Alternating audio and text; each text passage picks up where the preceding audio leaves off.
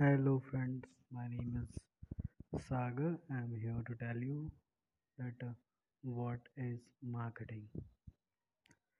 So, according to the Philip Kotler, we can define the marketing term in a short form like uh, CCDVTP. What? CCDVTP. What is CCDVTP? So, creating, communicating, delivering value to the target market and earn profit. This is the meaning of CCDVTP.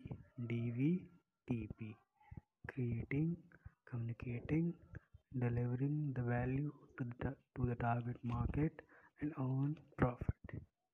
This is all about marketing.